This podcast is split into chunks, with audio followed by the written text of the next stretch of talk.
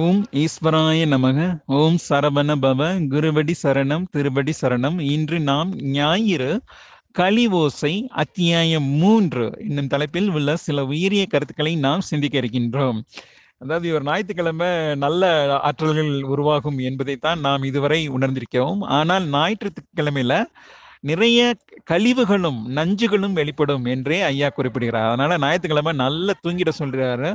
அதுவும் இன்னொரு முக்கியமான டவுட் என்னன்னா நைட்டு ஏழு மணிக்கே ஒற்றையனு வந்து இந்த நஞ்சிலைகள் வருகின்றன என்பதை தெரிந்து தனது இருப்பிடத்திலிருந்து வேறு இடத்திற்கு நகர்கிறது. அதாவது ஏன் நகருது அப்படின்னா ஒற்ற சாரி ஆத்மானு வந்து நஞ்சாற்றல்களை ஈர்த்தே பெற்றிடும். ஈர்த்தே பெற்றிட்டு அது வந்து ஒற்றையனுக்கு கொடுத்திடும் இல்லையா? ஸோ ஆனால் ஒற்றையனு வந்து அந்த இடத்துல இருந்தால் தானே நஞ்சிலைகளை ஏற்கணும்னு சொல்லிட்டு நம்ம ஒற்றையனும் ஆதிபராசக்தியானு வந்து பயணம் மேற்கொள்கிறாங்க ஸோ அந்த இடம் வெற்றிடமா இருக்கிறதுனால அந்த இடத்துல வந்து இந்த நஞ்சாற்றல்களை அனைத்தும் தேக்கம் வரும் அந்த தேக்கமுற்ற நஞ்சிலைகள் நஞ்சாற்றல்களை அனைத்தும் ஆத்ம அணுவி ஈர்த்து பெற்றிடும் காந்த இலைகளினால் அழிக்கப்படும். சரிங்களா? ஸோ இந்த ப்ராசஸ்ல வந்து ஆன்ம அணு பெற்றிடும் காந்த ஆற்றலும் குறைந்திடும். ஸோ ஒற்றையணு வந்து எவ்வளவு அந்த இடத்துல எவ்வளவு நஞ்சிலைகள் தேக்கம் அத்தனை காந்த ஆற்றலும் ஆன்ம ஆற்றலும் அதனால் அழிக்கப்படும் என்பதே இதனுடைய மைய கருத்தாக இருக்கின்றது. அப்புறம் போன சாப்டர்ல போன அத்தியாயத்தில் நான் என்ன குறிப்பிட்டிருந்தேன்னா என்னால் அந்த இரவு பொழுதில் உருண்டாகும் இம் என்னும் ஓசையினை செவி மடுக்க முடிகிறது. ஆனால் அகர ஓசையினையும் உகர ஓசையினையும் என்னால் செவி மடுக்க இயலவில்லை என்று குறிப்பிட்டிருந்தேன். அதுக்கு ஐயா வந்து உச்சரை உத்திரைகள் நீங்கினால் மட்டுமே செவியில் உள்ள உத்திரைகள் நீங்கினால் மட்டுமே உங்களால் அந்த அகர உகர மகர ஓசைதனை செவி மடுக்க இயலும் என்று முந்தைய அத்தியாயத்தில் குறிப்பிட்டிருந்தார். இப்போ இந்த அத்தியாயத்தில் இந்த அத்தியாயத்திலே ஞாயிறு தினமதில் மிக எளிதாக இந்த மகர ஓசதனை மிக எளிதாக கேட்டிடலாம் அப்படின்னு குறிப்பிட்டிருக்கிறாரு. ஸோ எல்லாரும் முயன்று அந்த மகர ஓசிதனை பின்னர் அகர ஓசிதனையும் உகர ஓசிதனையும் தொடர்ந்து பற்றிட தொடங்குங்கள் என்பதினே நான் இதை இந்த தேத்தியத்தில் குறிப்பிட்டிருக்கிறேன். அப்புறம் ஒரு சிசு வந்து ஒரு ஆறு மாசத்துக்கு உள்ள உள்ள சிசு வந்து நீங்க ஈர்க்கணும்னா அதை கைத்தட்டி தான் கூப்பிட்டாகணும் ஏன்னா அது எங்கேயோ பார்த்துக்கிட்டு இருக்கோம்.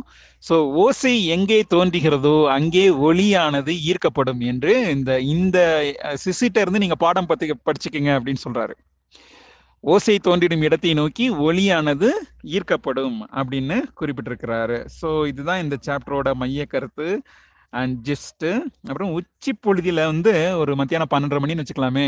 நல்ல உச்சவி வந்து உங்களுக்கு திற திறந்துருச்சுன்னா இந்த உகர ஓசைதனையை ஏற்று அதனையும் உணவாக உட்கொண்டிடுவர் அப்படின்னு குறிப்பிட்டிருக்காரு. சில மகான்கள்லாம் இருக்கிறாங்க. அவங்கெல்லாம் வெறும் சூரிய ஒளி மட்டுமே வேற தண்ணி காற்று எதையுமே இல்லாமல் சூரிய ஒளிதனை மட்டுமே உணவாக உண்டிடும் ஒருத்தரை பற்றி லேட்டஸ்டாக எங்கேயோ படித்தேன் நான். ஸோ அவர் வந்து ஸோ இந்த மதிய நேரத்தில் வெளிப்படும் உகர ஓசைதனை உணவாக உட்கொண்டிருப்பார். அப்போ நம்ம எல்லாம் உணவு உண்டு உண்டு கொண்டிருக்கிறோம். ஆனால் சிலரோ சூரிய ஒளிதனையே உணவாக உட்கொண்டிடும் கலைதனை அறிந்திருக்கின்றனர். நாமும் அந்த நிலைமைக்கு போகலாம். கொஞ்சம் சிறிது பயிற்சியும் முயற்சியும் தேவை என்பதை கூறிக்கொண்டு இந்த அத்தியாயத்தில் ஏதேனும் குறை இருப்பின் தயவுசெய்து மன்னிக்கவும். மீண்டும் ஒரு அத்தியாயத்தில் சந்திக்கிறோம். சந்திப்போம். நன்றி கூறி விடைபெறுகிறேன். நன்றி. வணக்கம். ஓம் ஈஸ்வராய நமக. ஓம் சரவண பவ குருவடி சரணம் திருவடி சரணம். இன்று சவுண்ட் என்னும் புத்தகத்தில் இருந்து ஞாயிறு காந்த ஓசை என்னும் தலைப்பில் சில உயரிய கருத்துக்களை நாம் சிந்திக்க இருக்கின்றோம். ஆக்சுவலா இதுல ஒரு சின்ன ஒரு டவுட் இருக்கு? ஒரு சாமம் என்பது யாது? சாமம் என்பது ஆறு நாளிகையா? பத்து நாளிகையா? இருபது நாளிகையா? அப்படிங்கிற ஒரு சின்ன டவுட் இருக்கு. ஏன்னா இந்த எல்லா நாளிகைகளுக்கும் சாமம் என்ற ஒரே சொல்லே கருதப்படுகின்றது அல்லது குறிப்பிடப்படுகின்றது. அப்புறம் சாம வேதம் இருக்கு இல்லையா? சாம வேதம் எப்படி உருவாக்கியிருக்காங்க? அப்படின்ட்டு ஒரு சின்ன குறிப்பு இருக்கு. இதுல வள்ளல் பெருமான் வாழ்க்கையில் நடந்த ஒரு இன்சிடென்ட்டை குறிப்பிடணும். எது சிறந்த மொழி அப்படின்னு வள்ளல் பிரானும் ஆதிசங்கரரும் வாதிடுறாங்க. அதாவது தாய்மொழியான தமிழ் மொழி சிறந்ததா சமஸ்கிருத மொழி சிறந்ததா அப்படின்னு குறிப்பிடுற போது ஆதிசங்கரர் வந்து சொல்றாரு சமஸ்கிருதம் தான் உலக மொழிகளுக்கெல்லாம் தாய்மொழி அப்படின்றாரு. அப்போ வள்ளல் பெருமான் சொல்றாரு ஆம் ஒத்துக்கொள்கிறேன். ஏன்னா அவர் தான் யாரையும் மறுத்து பேச மாட்டாரு. உண்மைதான். ஆனால் எல்லா மொழிகளுக்கும் தந்தை மொழி வந்து தாய்மொழியான தமிழே அப்படின்னு சொல்லுவார். ஸோ இதை மாதிரி ஸோ சமஸ்கிருதம் எதுக்கு உருவாக்கியிருக்காங்கன்னா சில மந்திர ஓசைகளை கொண்டு சில அதிர்வுகளை உருவாக்கி அந்த அதிர்வுகளின் மூலம் மூளையில் உள்ள நரம்பிலைகள் பாதைகளில் உள்ள அடைப்புகளை நீக்குவதற்காக தான் மந்திர ஒளிகள் ஓசைகள் எனும் வ- வரு வ- வடிவம் கொண்டு மந்திரமாக உருவாக்கப்பட்டன. ஸோ ஒளிங்கிற சொல்லுக்கு வந்து பல்வேறு பதங்களை குறித்திருக்கிறார். இசை சப்தம் ஓம்காரம் மந்திரம் நாதம். அதாவது திருமலர் ஒரு பாட்டில் சொல்லுவார் நந்தி அருளால் நாதனாம் பேர் பெற்றோம் அப்படிம்பார். ஸோ அப்போ அவருடைய இயற்பெயர் வந்து ந- நாதன் இல்லை. அவரோட இயற்பெயர் வந்து நாதன் இல்லை நாதன நந்தி அருளால் நாதனாம் பெயர் பெற்றோம் அப்படின்னு ஒரு பாடல் வரும். ஸோ இப்போ சாப்டருக்குள்ள நம்ம போயிடலாம். ரொம்ப வேறுபட்ட கருத்துக்கள் சிந்திக்க வேண்டாம். அதாவது மூளை என்னும் நூல் வந்து என்னத்தை உயர்த்தது எப்போது எவ்விதம் சுரபிகள் சூரிய ஒளியிடமிருந்து ஆற்றல்களை பெறுகின்றன என்பதை மூளை உயர்த்தியது. ஒளி என்னத்தை உணர்த்திச்சு? லைட்டு சூரிய ஒளியின் தன்மைகள். அறுபது வகையான ஆற்றல்கள் புவியினை அடைகின்றன என்றே லைட் என்ற புத்தகம் உணர்த்தியது. மூன்றாவது நாளான ஒளி என்பதோ எவ்விதம் ஒற்றை அணுவினை தூண்டி. மறுபடியும் நான் ரிப்பீட் பண்றேன். எவ்விதம் ஒற்றை அணுவினை தூண்டி நல்லாற்றல்களை ஈர்த்து பெற முடியும் என்பதை பற்றியே ஒளி என்னும் மூன்றாம் வேத நூல் நமக்கு எல்லாம் உணர்த்துகின்றது. சரிங்களா? ஸோ இந்த சாப்டர்ல இதில் ரொம்ப ஒரு ஹிண்டாக கொடுக்குறாரு. எல்லா கருத்தையும் நான் நேரடியாக சொல்ல முடியாதுப்பா. நீ வந்து உயராற்றல்களை கெஞ்சி அவங்ககிட்ட இருந்து வேண்டி வேண்டி விரும்பினா தான் அவங்க வந்து பல்வேறு உட்கருத்துக்களை வந்து சொல்லுவாங்க. நான் வந்து இந்த புக்கில் வந்து எல்லா கருத்துக்களையும் நேரடியாக சொல்வது இல்லை அப்படின்னு ஒரு ஹிண்ட் கொடுத்துருக்குறாரு. கொஞ்சம் ஐயா முருகப்பெருமானே எப்படியாவது எங்களுக்கு வந்து எல்லா அறிவையும் ஞானமாக மாற்றிவிடுங்கள் என்று வேண்டி விரும்பி கேட்பதை தவிர நமக்கு வேறு வழி இல்லை. ஏன்னா உயிராற்றல்களிடம் வேண்டி இந்த நூலில் உள்ள கருத்துக்களை எல்லாம் உணர்ந்து கொள்ளுங்கள் அப்படின்னு கொடுத்துக்கிறாரு அப்புறம் இருபது நாளிகளுக்கு ஒரு முறை ஒரு உயர்ந்த ஒலி ஆற்றல் ஒரு சவுண்ட் வந்து மண்ணினை அடையும் அப்படின்றாரு. ஸோ இருபது நாளிகைகளுக்கு ஒரு முறைன்னா இப்போ இந்த ஒரு நாளை வந்து மூன்று பிரிவுகளாக பிரித்துக்கலாம். ஒவ்வொரு பிரிவும் எட்டு மணி நேரம். அதிகாலை மூன்று மணியிலிருந்து பதினோரு மணி வரை ஒரு பிரிவாகவும் நண்பகல் முன்பகல் பதினோரு மணியிலிருந்து நா- மாலை ஏழு மணி வரை ஒரு பிரிவாகவும் மாலை ஏழு மணியிலிருந்து அதிகாலை மூன்று மணி வரை மணி மூன்று மணி வரை ஒரு பிரிவாகவும் நாம் பிரித்து கொள்ள வேண்டும். இப்போ ஒற்றையணு ஒற்றையணு மற்றும் ஆத்ம ரெண்டும் விண்ணிலிருந்து உருவானதால் அவற்றால் காந்த ஆற்றலையும் வெப்ப ஆற்றலையும் ஏற்றுக்கொள்ள முடியும். அவற்றால் நஞ்சாற்றலை ஏற்றுக்கொள்ள இயலாது. ஏனால் நஞ்சாற்றலை என்பதோ மண்ணாற்றலின் ஒரு வகை.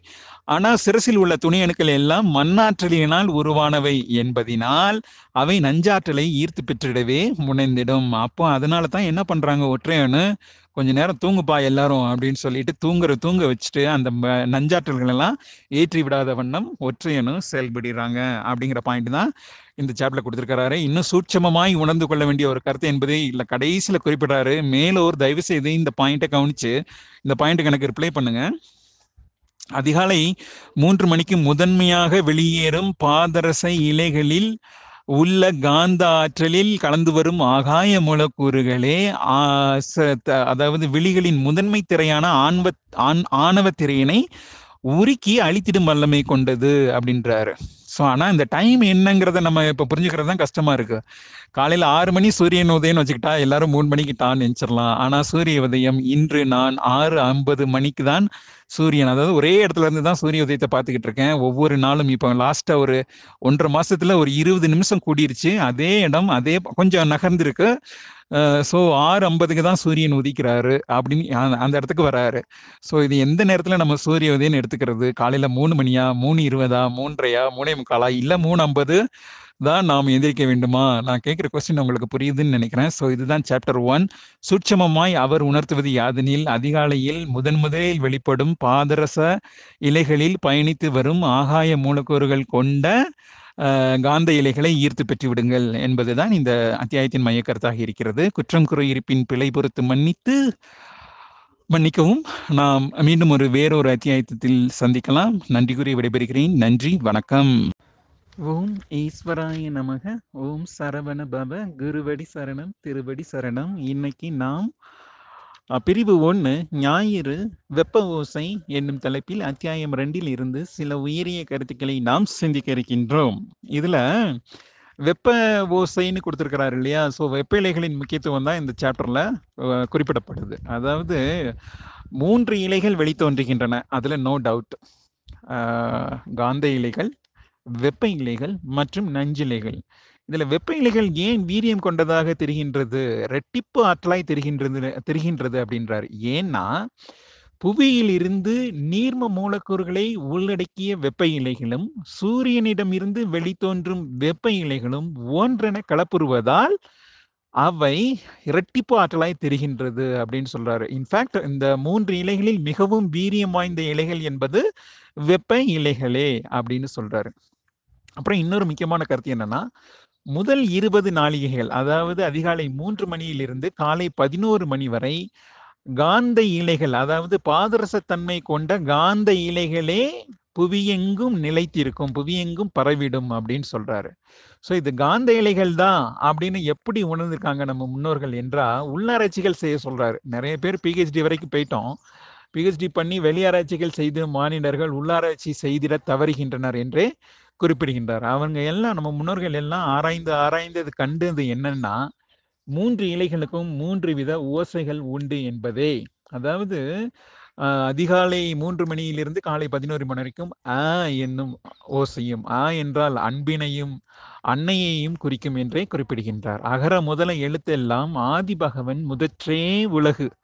இந்த க இந்த திருக்குறள் ஆராய்வோம் எழுத்துக்களுக்கெல்லாம் முதல் எழுத்து ஆனா என்று சொல்வதற்கு திருவள்ளுவர் தேவையா? அது எல்லாருக்கும் தானே தெரியும். ஒரு குழந்தைய கூட சொல்லுமே. எழுத்துக்களில் முதல் எழுத்து சொல்லுமா அப்படின்னா ஆனா அவனான்னு ஆரம்பிக்குமே. அதை ஏன் திருவள்ளுவர் சொல்லியிருக்காருன்னு இப்பதான் நமக்கு தெரியுது. எழுத்துக்களில் முதன் எழுத்து ஆ என்பது அந்த காந்த இலையின் ஓசை தான் குறிப்பிட்டிருக்கிறாரு. அப்புறம் இன்னொன்று ஆதி பகவன் இல்லை அவர் வந்து ஆதி பகலவன் முதற்றே உலகின்றாரு.